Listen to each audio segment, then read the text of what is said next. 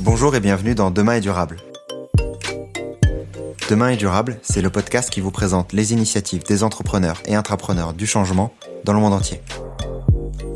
Je m'appelle Antoine Grégo et lors de chaque épisode, nous partirons à la découverte de femmes et d'hommes qui œuvrent au quotidien pour aider la planète et la société à aller dans le bon sens. Ils nous partageront ce qui les motive, ils nous dévoileront leurs secrets ainsi que leurs conseils pour se lancer, en France comme à l'étranger. L'objectif, c'est de commencer à agir durablement dès demain et ainsi de devenir acteur du changement à notre échelle. Aujourd'hui, j'accueille Jean-Marc Brûlé, directeur général et cofondateur de l'ONG Green Lotus en Birmanie.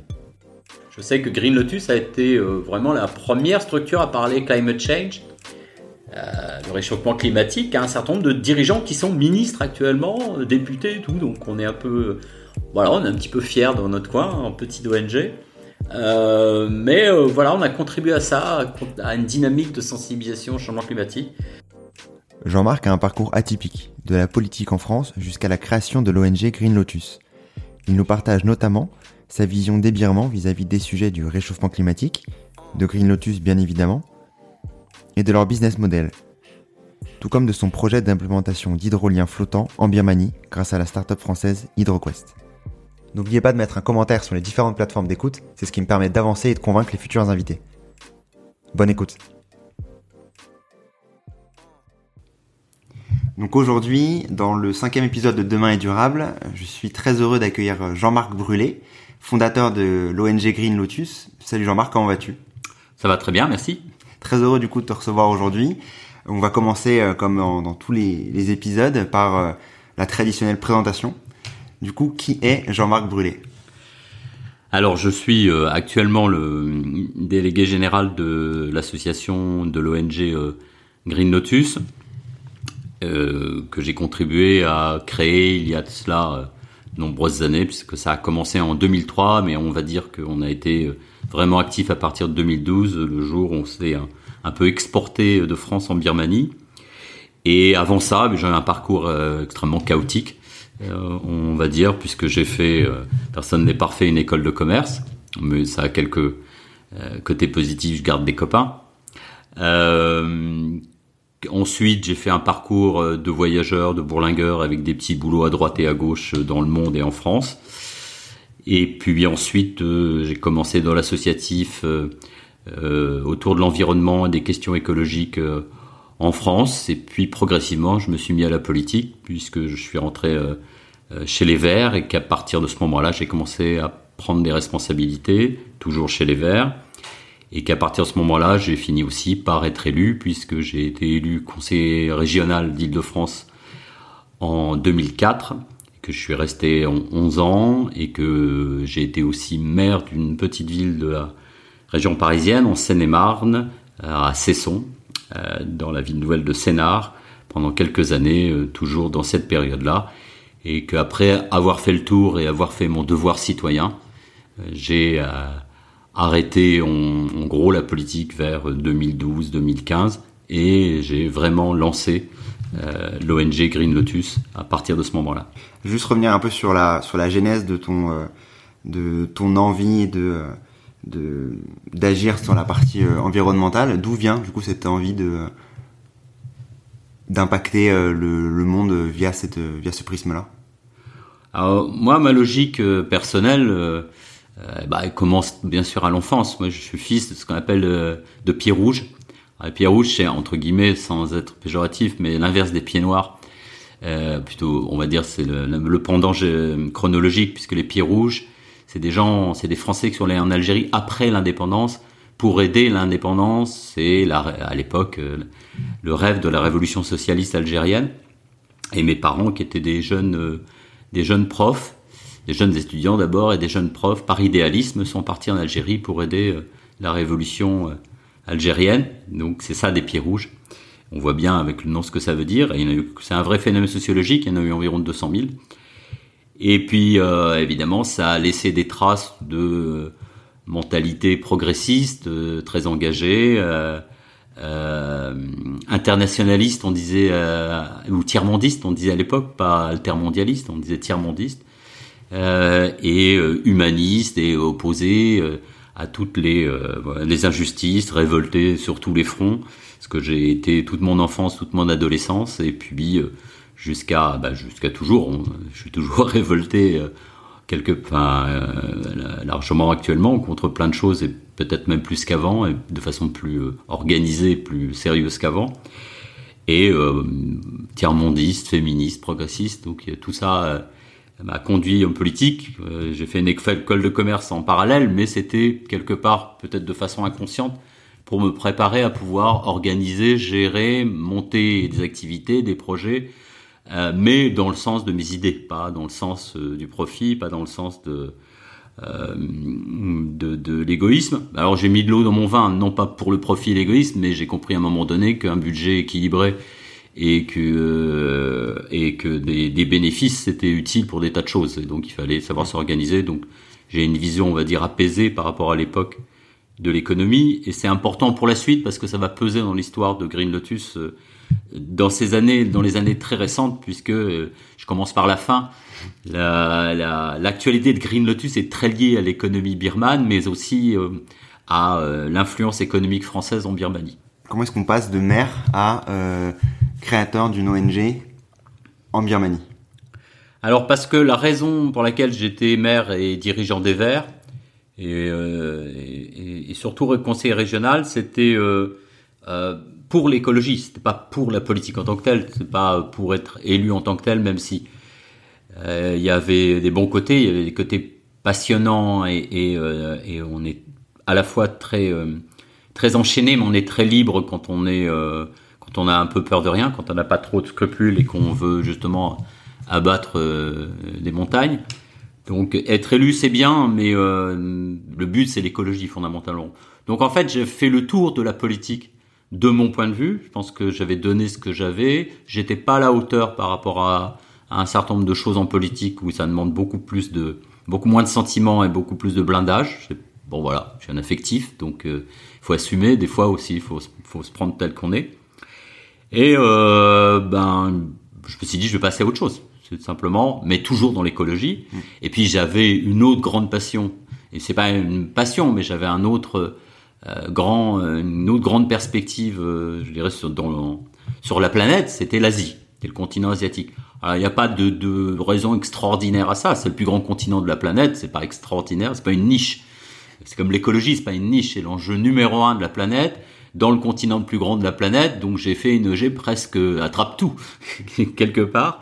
Euh, mais voilà, ça s'est ça s'est fait un peu naturellement. Et comme on avait pensé avec quelques copains à cette ONG euh, de, qu'on l'avait du point de vue de la création de l'association créée en 2003. Euh, on c'était déjà dans notre tête faire quelque chose euh, autour. Tu visais juste lancer. Ça n'a rien d'extraordinaire. J'aurais pu faire aussi un truc dans l'écologie, dans l'entrepreneuriat en France par ailleurs. une ressourcerie, une AMAP. J'aurais pu faire ça. Bon, j'avais un peu la bougeotte. aussi voulu, je voulais que ce soit lié à l'Asie je voulais voyager, je voulais qu'il y ait un lien, j'avais des tas d'ambitions, ça s'appelait Green Lotus Asie. Bon bah maintenant c'est Green Lotus Birmanie, hein. Euh, mm. ça nous a appris à être modeste, c'est une des grandes leçons. Mais euh, voilà, c'est juste un autre outil, d'autres fonctions, d'autres projets. Et puis bon, c'est quand même moins ingrat que la politique. En tout cas, on gère pas une ONG à coup de tweet. Quoi. Avant de revenir sur sur Green Lotus et que tu nous partages un peu plus euh, euh l'ONG, les pendants de l'ONG et savoir exactement ce que vous faites.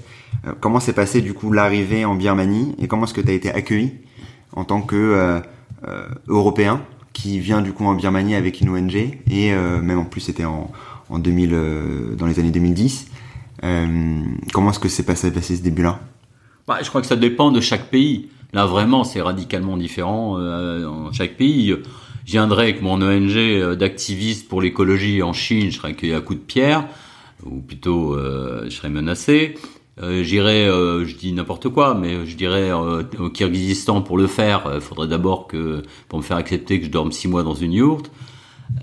en Birmanie, c'est un pays tellement différent de tout ça, qui, de mon point de vue, l'un des plus accueillants du monde, qui est le, quasiment le pays le plus hospitalier d'Asie. euh, oui, j'ai été accueilli avec la bonhomie, la gentillesse birmane, et euh, ça s'est fait avec une douceur et une suavité que je, à laquelle je ne m'attendais pas du tout. Moi, je m'attendais quand même à être bien accueilli. J'ai pas peur. Enfin, je suis sociable et j'aime et je me fonds assez bien dans la foule, mais euh, je m'attendais pas à ce que ce soit aussi facile.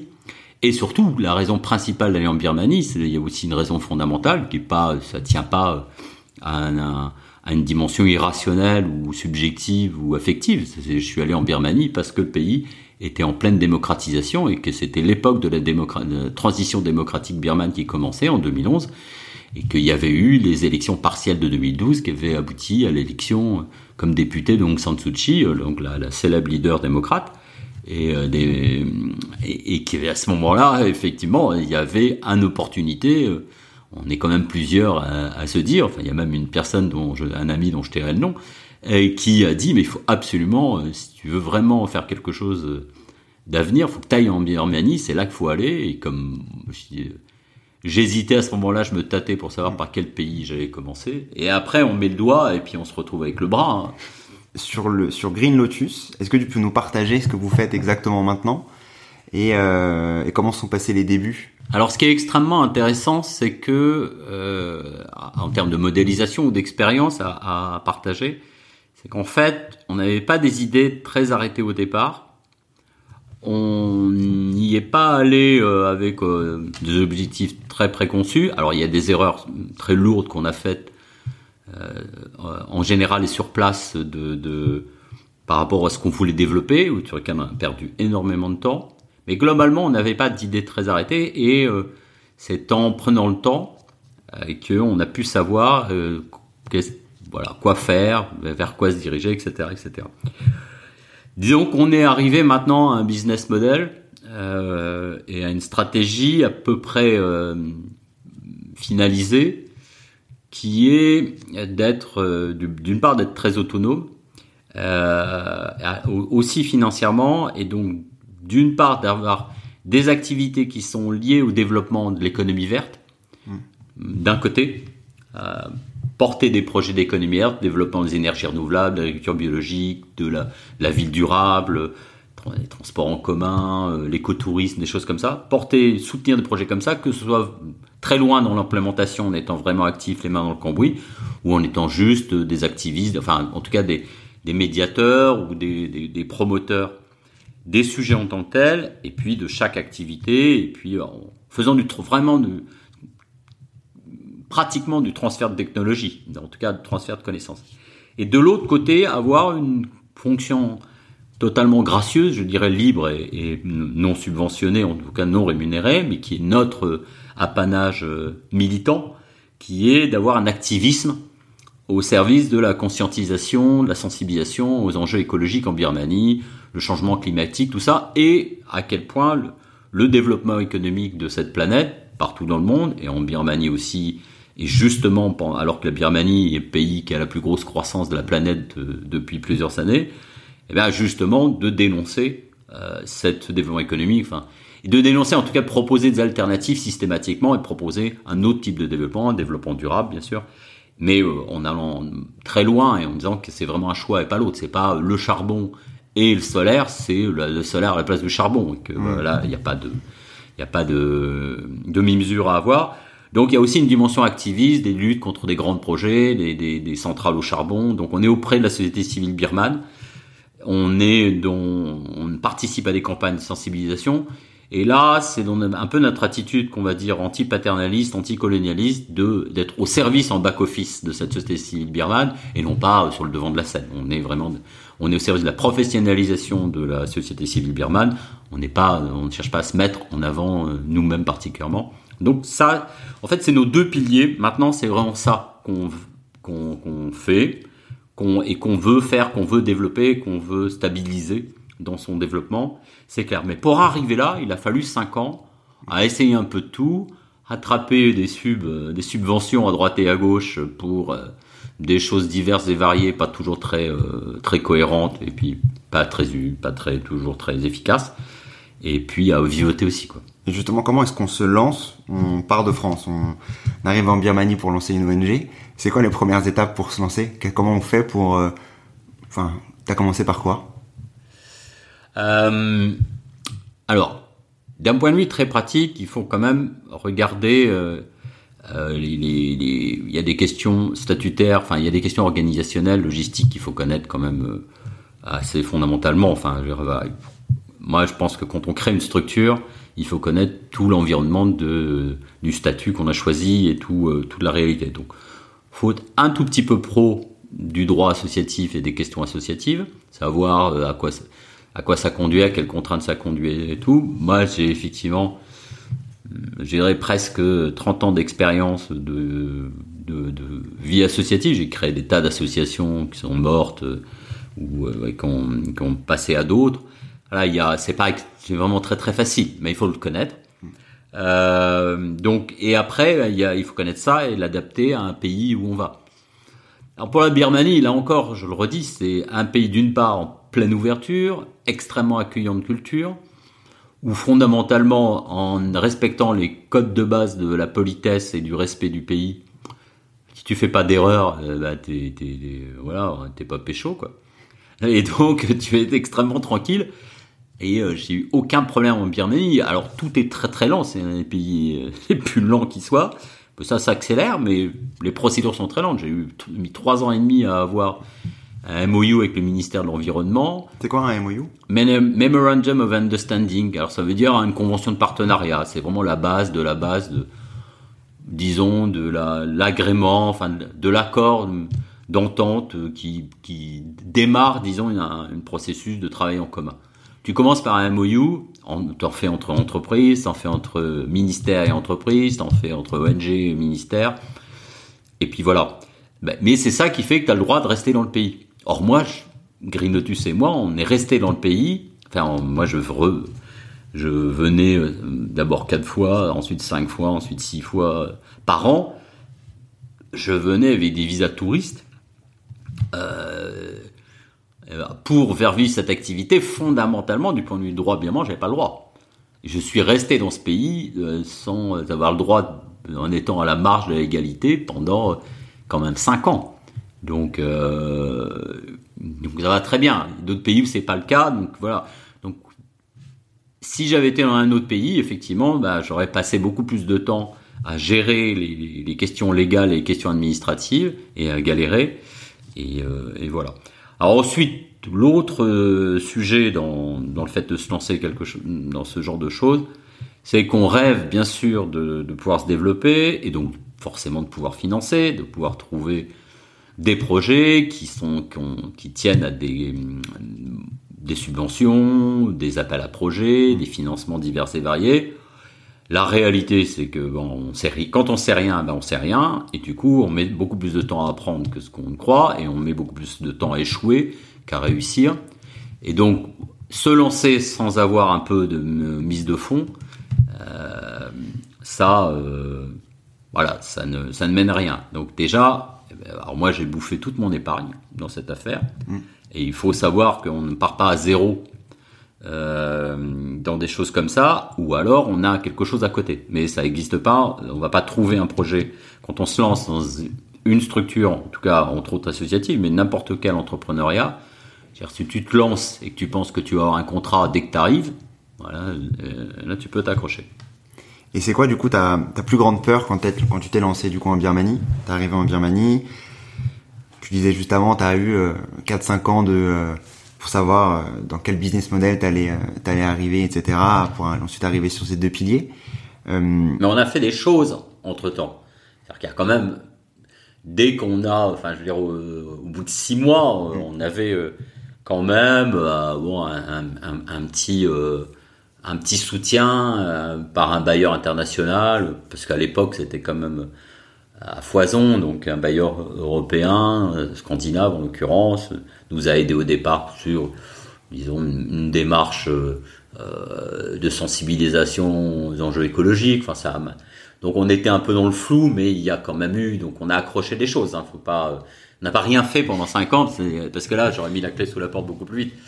Mais euh, mais c'est pas le business model vers lequel j'ai tendu ensuite et, euh, et dans auquel je suis arrivé. Je veux dire, on a fait diverses choses plus ou moins réussies avec des, des financements, mais tout a été chaotique. Si on me demande quel était ton mm. business model de 5 ans, je, voilà, il y aura un gros blanc. Quoi. Comment est-ce que tu as fait du coup pour pas lâcher pendant cette période-là? Mais euh, il n'y a pas de réponse à cette question. C'est mm. comme c'est comme la question euh, d'avant. Qu'est-ce qui me fait m'a fait euh, me faisait le plus peur? Mais j'ai jamais eu peur quoi. J'ai souvent été enragé, j'ai souvent été furieux, j'ai souvent été déprimé, mais j'ai jamais eu peur. Mais je dis pas que la peur est sentiment. J'ai peur pour mon fils ou j'ai peur pour ma femme. j'ai peur pour la, planète, j'ai peur pour l'humanité, j'ai pas peur pour moi. Euh, en tout cas, j'ai pas peur pour Green Lotus. Quelque part, c'est peut-être un sentiment, mais qui sera différent d'une personne à une autre. Mais moi, j'en ai rien à faire de Green Lotus. C'est un outil, donc euh, ça foire, ça foire. Euh, bon, je ferai autre chose. Et puis il faut, voilà, si si si, moi j'ai pas rien à faire, il y a quand même un moment donné où je sais aussi jardiner, quoi. Donc c'est pas, pas peur pour Green, pour. C'est pas peur, mais par contre, je peux être des fois déprimé. J'ai jamais pensé que je reviens, enfin que je reviendrais, que j'arrêterais. Ça, c'est un vrai sentiment. Je ne sais pas pourquoi, mais je l'ai jamais imaginé. Peut-être par fierté ou par euh, honneur euh, ou par, euh, j'ai pas par orgueil, parce que ça c'est pas un sentiment important. Mais par fierté, j'ai jamais, même pas fierté. Je, voilà, jamais imaginé abandonner. D'abord, je saurais pas trop quoi faire d'autre. Et ce qui est sûr, c'est que quoi que ce, quel que soit l'outil, que ce soit une bêche ou un râteau ou que ce soit une ONG ou que ce soit une, entreprise, enfin, mon ONG, une entreprise, c'est la même chose. Euh, bah, c'est qu'un outil, quoi. à la fin, il y a que l'écologie et le, rapport entre l'humain et la, planète sur sa, sur sa planète qui compte. Le reste, ça, c'est inintéressant. Mais à un moment donné, il faut se resserrer. Avant de repasser sur, sur Green Lotus, tu parles de, d'abord entre l'humain et la planète par rapport au Birman. Euh, comment est-ce qu'il se voit sur ces sujets-là? C'est un bon terreau. Euh, honnêtement, on va dire les choses franchement, grâce au bouddhisme, euh, qui est quand même oh, qui est une religion superstitieuse en Birmanie, mais ça reste, ça, ça, distille des, des, valeurs et des sentiments de rapport à la nature, de simplicité qui sont plus forts qu'ailleurs. Bien sûr, comme tout être humain, euh, le birman est cupide mais moins que les autres, il est euh, matérialiste mais moins que les autres, il est intéressé par l'argent, mais enfin il faut bien manger, il faut bien survivre. Euh, il a ses valeurs au birman de base sont quand même, il, est plus partagé entre des valeurs d'égoïsme et de, et de cupidité et d'autres valeurs par rapport à je dirais, d'autres dynamiques qui existent dans, euh, je dis pas des peuples dans leur ensemble, mais des parties des peuples. Une partie du peuple américain est incroyable de matérialisme, de cupidité, d'égoïsme, de haine et tout ce qu'on veut. Pareil pour euh, le peuple chinois, il y a de tout, mais enfin il y a quand même une obsession de l'argent. Euh, au niveau de la classe très supérieure, les, très riches birmans, il y a une obsession de l'argent. Enfin bon, les, les ultra riches de ce monde n'ont pas n'ont pas de nation. Donc, euh, je veux dire, ils ont, c'est eux d'ailleurs qui détruisent principalement la planète, mais euh, ils n'ont pas de nation, donc ça compte pas. Donc là, ils comptent pas les ultra riches birmans. Leur obsession, c'est Louis Vuitton et Bugatti, donc euh, c'est pas des marques birmanes, on le saurait. le birman de base est quand même assez lié à la nature. Après, il a l'ignorance, mais ça va très très vite. Nous, on a été là. Je sais que Green Lotus a été vraiment la première structure à parler climate change euh, le réchauffement climatique a un certain nombre de dirigeants qui sont ministres actuellement, euh, députés et tout. Donc on est un peu, voilà, on est un petit peu fiers dans notre coin, en petite ONG. Euh, mais voilà, on a contribué à ça, à une dynamique de sensibilisation au changement climatique. Et puis ils sont connectés au monde. Enfin, c'est, il y a beaucoup plus de en proportion de, profils Facebook en Birmanie qu'il y en a en France. Quand même des gros gros malades de Facebook. Euh, voilà, donc ils sont tout à fait au courant, et puis voilà, ils ont subi. C'est la Birmanie qui a subi le pire événement de réchauffement climatique de l'histoire, si on veut scientifiquement analyser. Ils ont subi en 2008 le cyclone Nargis, qui est un cyclone qui est une anomalie par rapport à la saison des cyclones. À cette époque de l'année, en mai 2008, ils ont eu euh, officiellement 130 000 morts et en réel 200 000 morts dans un seul pays. Rappelons-nous que le tsunami en 2004 avait fait 260 000 morts sur 10 pays.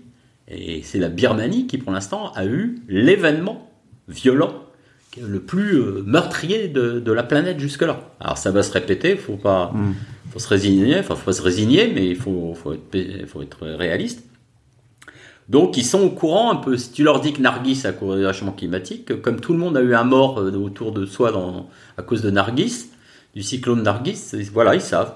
Donc c'est un bon terreau. Et après, euh, il faut bien survivre au quotidien. Donc oui, s'il faut mettre, si le paysan doit mettre des pesticides pour vendre plus, même si ça va rendre malade sa famille et euh, même le tuer, eh, malheureusement, c'est la fuite en avant. Il va le faire.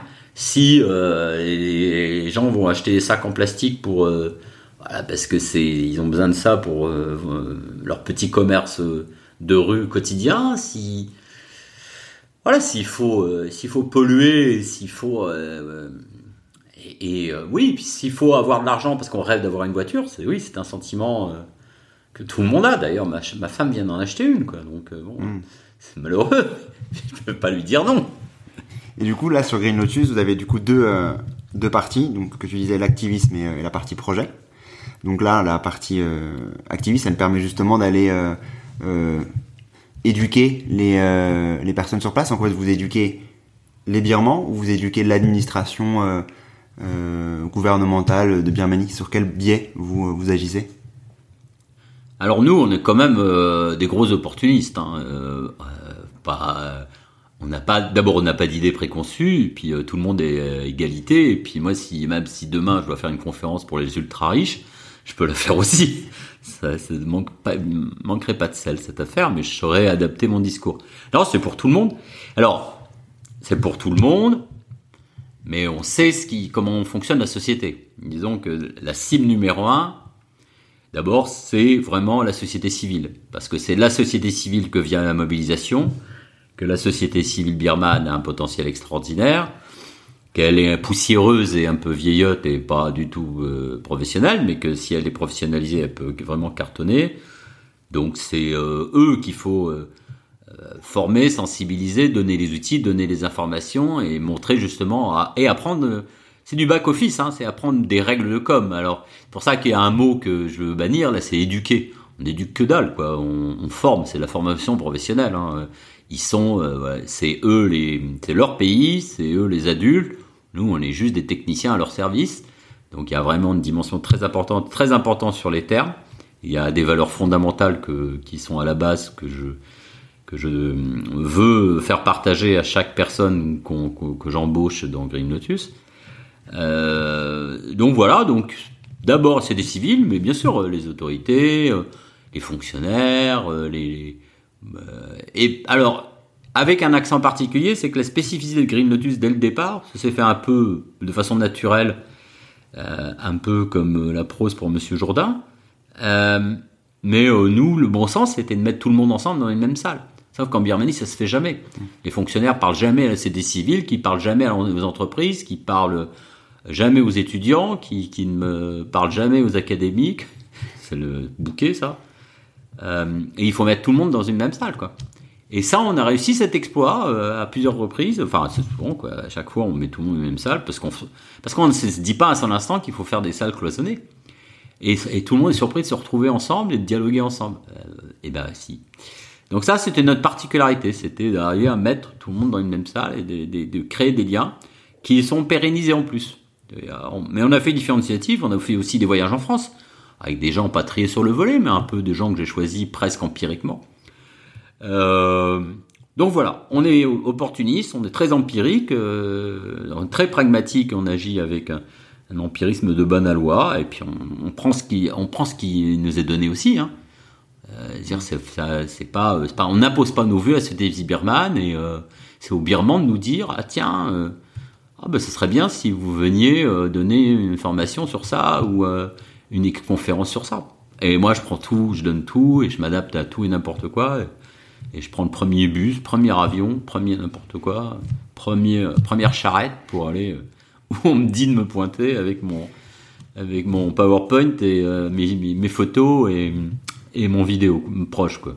Et est-ce que tu vois de plus en plus de demandes dernièrement, enfin les dernières années depuis ton arrivée en 2012 Alors ça s'est transformé parce que il y avait un petit côté la surprise par rapport au nombre d'occidentaux, d'européens, qui, d'étrangers qui venaient, et surtout qu'on compensait le seul étranger qu'ils voyaient depuis des dizaines d'années, qui était le chinois ou le nord-coréen. Donc euh, ils avaient quand même des sacrés interlocuteurs pendant pendant un bout de temps, et bien sûr des, voisins, des Thaïlandais, des Singapouriens. Mais euh, vous voyez quand même beaucoup de Chinois. Et là, tout d'un coup, ils avaient plein d'étrangers. Euh, à partir de 2011, voilà, cette, cette époque-là, et en 2012, je suis arrivé avec l'explosion, quoi. Donc ils étaient tout contents et tout. Donc là, c'était un peu la surprise, c'était nous rencontrer pour nous rencontrer, quel que soit le sujet. C'était du coup, moi, je pouvais te raconter toutes mes histoires à tout le monde, des belles histoires, enfin, ou des tristes histoires sur le réchauffement climatique. Je leur montrais en partie une très belle carte de d'extrapolation de montée des eaux euh, de 2 mètres et l'influence sur euh, les côtes birmanes et le delta du grand fleuve euh, birman de l'Irrawaddy, ça, ça, ça, ça a édifié, ça faisait un bon choc, et puis c'était vraiment une occasion bien ensuite de discuter. Je pense que ça a édifié, ça a fait des, créer des générations d'écolos dans la société civile birmane. Maintenant, c'est un peu différent. C'est un petit peu plus structuré, c'est un peu, euh, voilà, ça a évolué. Mais bon, là, on, ce serait rentrer dans les détails de, disons, de notre euh, pratique professionnelle du networking et notre pratique du lobbying et notre pratique aussi de l'advocacy et, de, voilà, de tout ce, tout ce qui est la sensibilisation. Merci d'avoir écouté cet épisode. J'espère que l'épisode vous a plu. Et si vous l'avez aimé, n'hésitez pas à partager le podcast autour de vous et à laisser un avis 5 étoiles sur les différentes plateformes d'écoute. C'est ce qui me permet d'être visible et de convaincre les futurs invités. À très vite!